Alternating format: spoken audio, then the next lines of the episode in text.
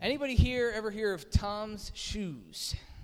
Tom's Shoes. Tom's Shoes, just so you know, is an interesting organization. He's a young guy, some, somewhere in his 20s. He might be th- maybe 30 by now. Started an organization where whenever he sells one of his shoes, actually his name is Blake, but he calls it Tom, I don't know. Tom's Shoes, if they sell one pair of shoes, they give one pair of shoes to someone in the third world who has no shoes. He calls his motto one for one. It's not a bad deal. Some of you maybe remember uh, not too long ago we had uh, the horrible tragedy in Haiti. And if you remember, Hollywood got really excited about raising money and sending a lot of money to the people in Haiti, which was a great thing. And they raised millions and millions of dollars for the people of Haiti.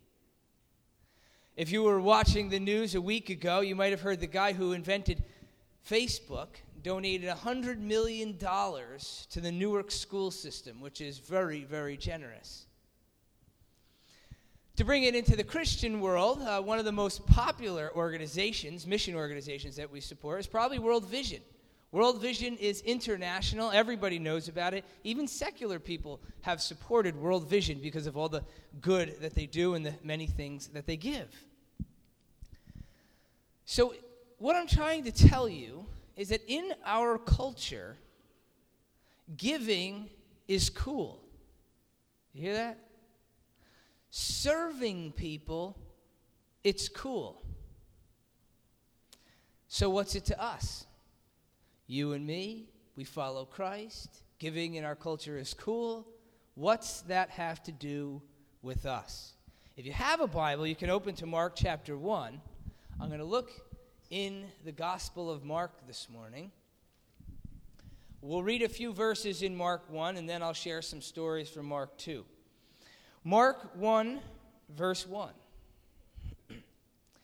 the beginning of the Gospel about Jesus Christ, the Son of God. It is written in Isaiah the prophet I will send my messenger ahead of you who will prepare your way.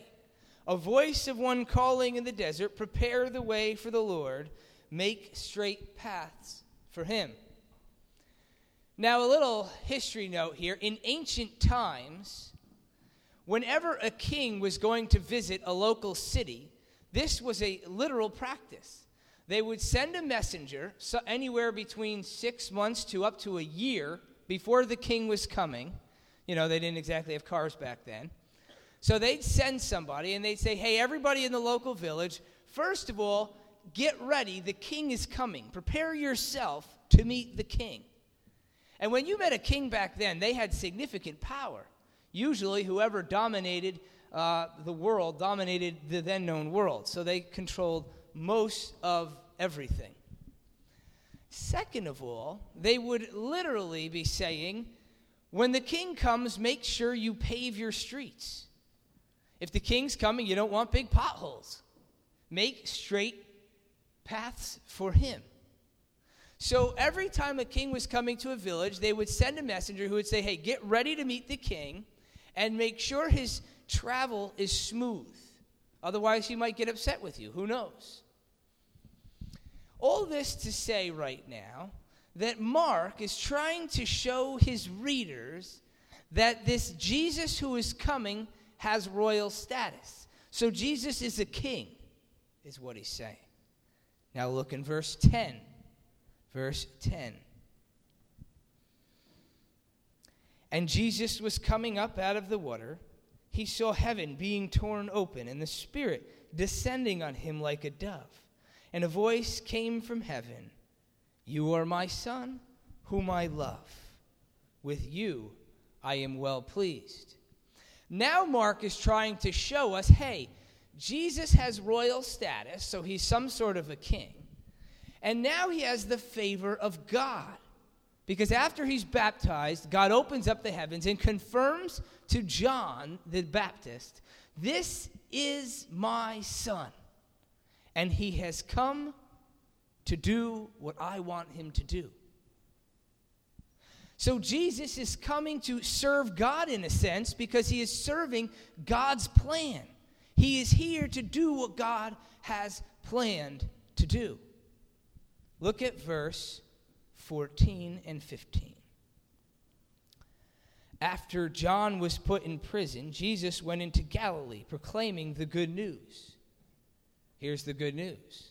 He said, The time has come. The kingdom of God is near. Repent and believe the good news. Now, each verse that I've made a comment on probably is an entire message in and of itself, but we're trying to get to Mark chapter 2, so it's the quick version. But if you look at verse 14 and 15, now Mark is trying to prepare the people that Jesus is serving the plan of God, and the plan of God includes serving man. He is coming to do a work in all of us.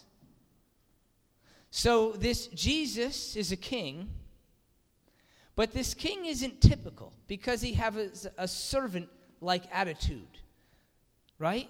Most kings come to be served. This king is coming to do the serving. He is serving God so that man can be brought back to God. He is serving man so that man could be in that relationship with God. You've probably heard this before, right? Okay. So, what we're looking at here is a kingdom of giving. Is this interesting? We just said that in our culture today, giving is cool. And Jesus is establishing a kingdom of giving. Again, the question is so what's it to us? Well, he says in verse 15 that the kingdom of God is near, which implies two things. It's not completed, but at the same time, there's an essence of the kingdom that can be experienced right now in your lives. You should experience the kingdom on Monday, Tuesday, and even Wednesday. What does it look like? Where is the kingdom first visible? Now it's time for Mark chapter 2.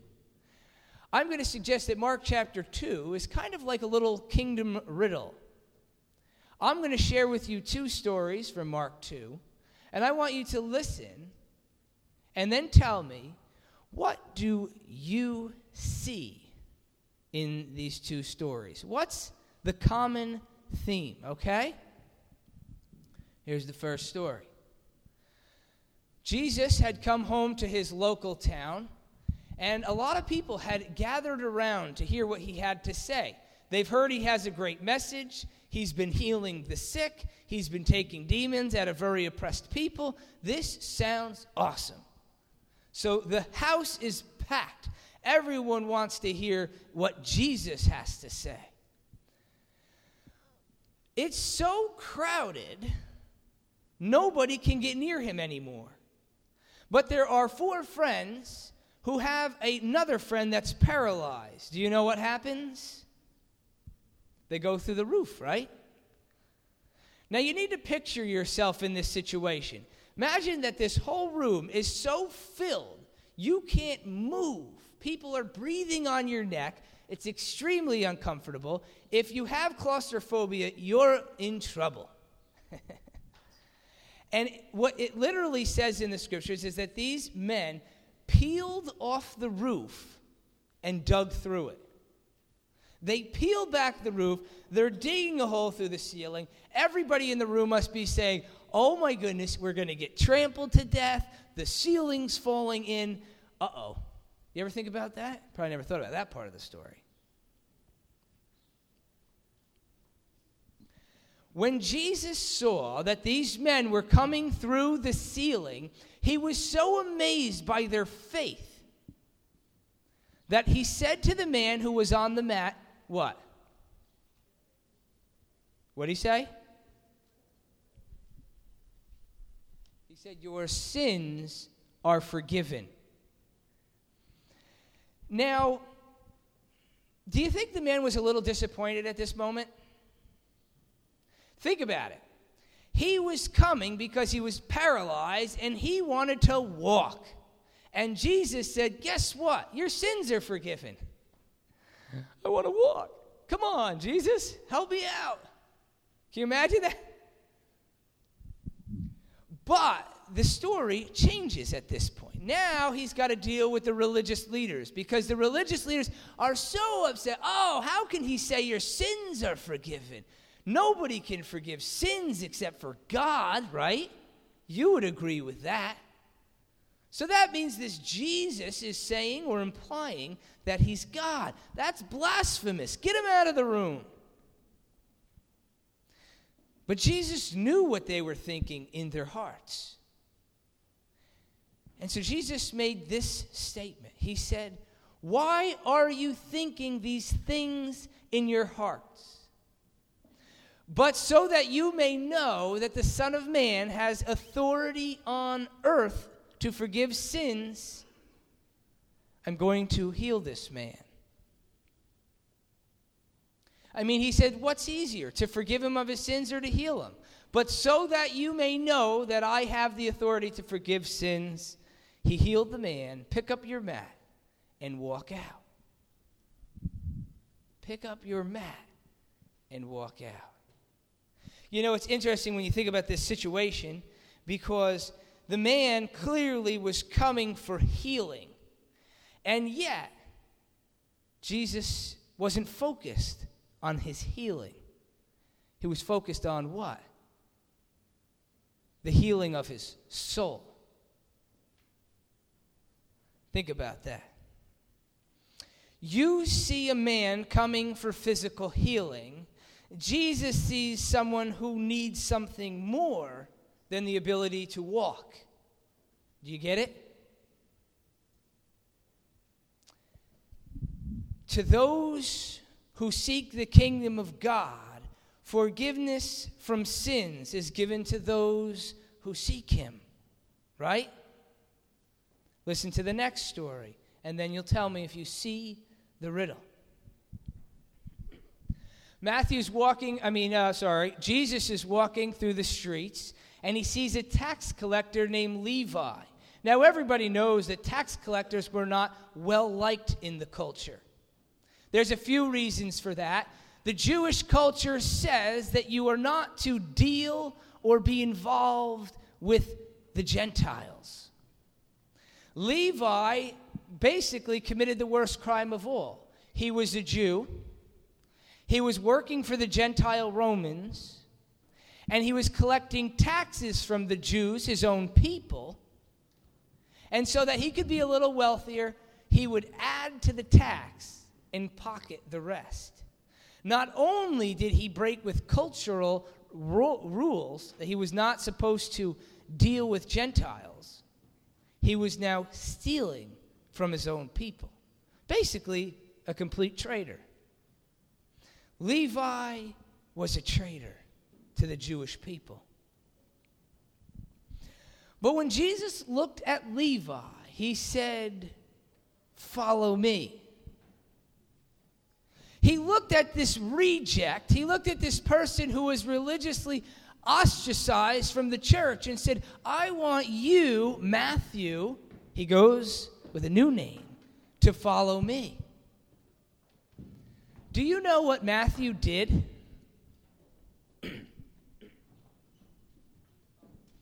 He followed him. Matthew followed him. It says here, uh, let me just read you that verse. Chapter 2, verse 14. As he walked along, he saw Levi, son of Alphaeus, sitting at the tax collector's booth. Follow me, Jesus told him. And what does Mark write after that? And Levi got up and followed him. Notice there's very little detail. The fact that Mark is trying to get across is that when Jesus said, Matthew, follow me, Matthew was ready. So, what does that have to do with this Matthew chapter 2 riddle? What it has to do with the riddle is this everybody that looked at Levi saw a problem person. They saw somebody who was not fit for the church. They saw somebody who was, eh, socially blah, not exactly the person you'd want to hang around with. Somebody maybe just annoying. But the brevity of Mark to say he said, Follow me, and, Mark, and, and, and uh, Matthew followed, is this. Jesus, you and I see somebody not worth much when you look at Levi. But Jesus saw somebody who was hungry for God. Because if Matthew was so hungry for God, it makes sense that when God called him, he would follow. But the problem is this so many of the religious people and so many of those involved with the church saw this as an untouchable, so therefore they were not going to reach out to him. Matthew himself might have been hungry for God, but Matthew was, I mean, was not going to call out to the religious people or the Jews because he knew that they wouldn't accept him. So Matthew, deep down, hungered for God, and yet he saw no way out, so he continued to live in a life of spiritual blah. None of the religious people would reach in. Matthew thought there was no point in reaching out, so he was stuck. But at the same time, this man who lived in sin, in his deepest desires, wished he could follow God.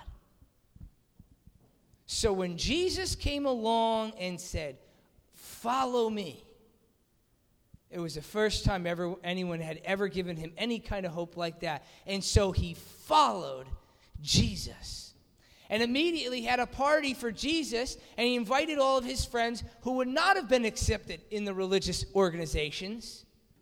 And they encountered an experience with the living Christ.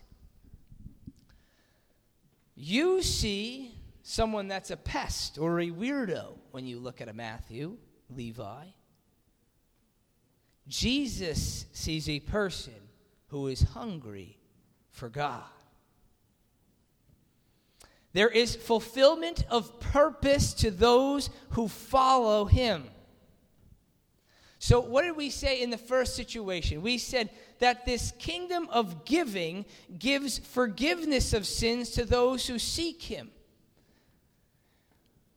Whatever reason that the paralyzed man came to Jesus, Jesus was impressed by his faith because that man knew that whatever he needed to do, he needed to get to Jesus.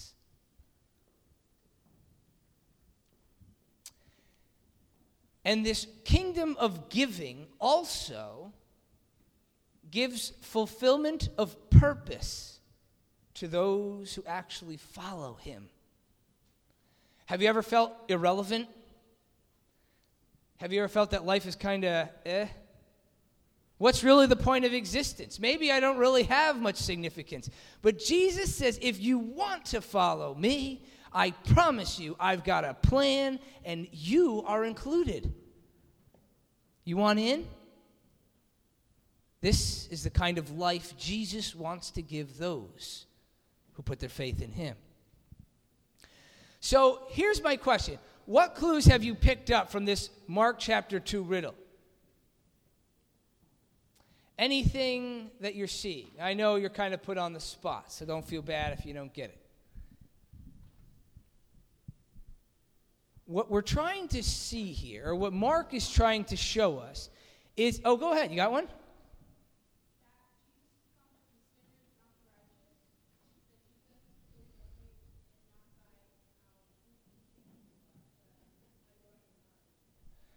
That's the right answer.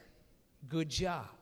Jesus comes for the sinners, not the righteous. She said he comes to um, work by faith and ultimately not by sight. That's what Mark is trying to show us. The kingdom of God has to begin with the unseen. Think about the stories. Everybody saw a man who needed to get physically healed. Jesus saw somebody who needed to be spiritually healed. Everybody saw Matthew, the tax collector, as somebody who was unworthy of God. Jesus saw somebody who hungered for God. Because Jesus deals first with the unseen. And it says in Luke 17 that the kingdom of God begins within us. Think about that for a moment. This kingdom of giving begins within you. Of course, by his hand, but it is within you. Listen to this. The, giving, the kingdom of God begins with the unseen because this is where the true motives rest, right? You can give all you want, but who can tell if you give sincerely? Only God, right? Because God can read the motives of why you are giving. And why you are giving does matter to Jesus because he's the greatest giver of all, and his giving cost him. It was not primarily for his benefit it was for the benefit of God redeeming us. Now, why is this significant to us, right? I asked you that question in the beginning. Why is this giving culture and this idea of the kingdom of God within us so significant now? I mean, the truth is, it's Wednesday morning. You've got a bunch of classes to worry about this afternoon. Maybe you've got some soccer games or volleyball games. What does this have to do with us today? I said that in our culture, giving is cool. That's the problem. You see, it's not bad that these people are giving, it's good. It's great that Hollywood raised so much money to give to the people of Haiti. But the fact is, the problem is, the fact that giving is just cool is the problem because anything that's cool or done because it's cool is a fad. All fads fade. You'll learn that as you grow up. I grew up in the early mid 90s, and now all of a sudden, after 15 or 20 years, what we wore in the early 90s is starting to come back. Flannel button down shirts, go figure. But anyway, giving is cool, and that's the problem because all fades, all fads fade. And my question to you is this Why let giving fade? You see, if it's more than cool, then you'll have the right motives, and the kingdom of God will be displayed in our culture as somebody who understands that the kingdom of God is a kingdom of giving. But remember this Jesus is the greatest giver of all. And for those of us who follow him and have this kingdom mindset, it begins with self giving. What do I mean by that? I'm almost done. Hang in there.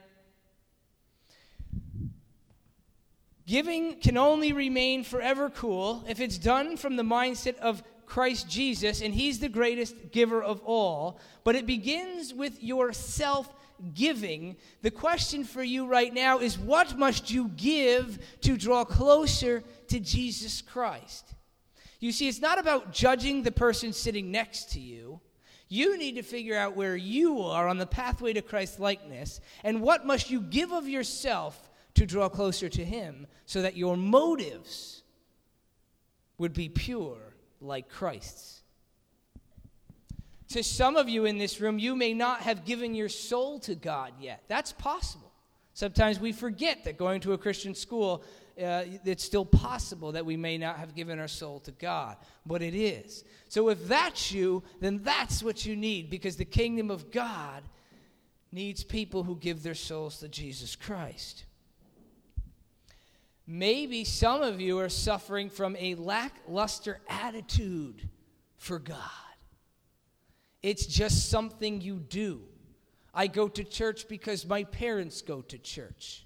I'm in a Christian school because I have to go to Christian school. Or I hear about Jesus so much I don't want to go to another chapel. If you suffer from a lackluster attitude or fervency for God, then he's saying you need to be like a Matthew. I've got some great things for you to do, but you need to step up with your following me. There are things you can do and get involved in to keep your spiritual fervor alive. Maybe that's you. Give up some time to serve God and his kingdom of giving.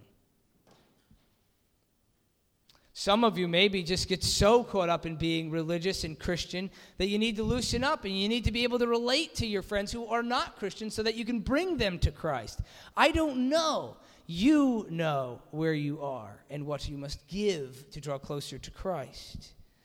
And here is your conclusion. Most of you are still awake. God said that the kingdom of God has begun and what we've learned from Mark 2 is the kingdom has begun with the changing of you on the inside. So let the kingdom of God be evident in all of you. He says, Give yourself to Christ daily. You get it? Give yourself to Christ every day. Be forgiven be fulfilled, and of course, be free in Jesus Christ. Let's pray. Heavenly Father, thank you that we could be here this morning. I pray that you would take your words and uh, bring them into each person's heart in this room as they need to be fed by you. And we surrender it for your glory. Keep us safe in Jesus' name. Amen.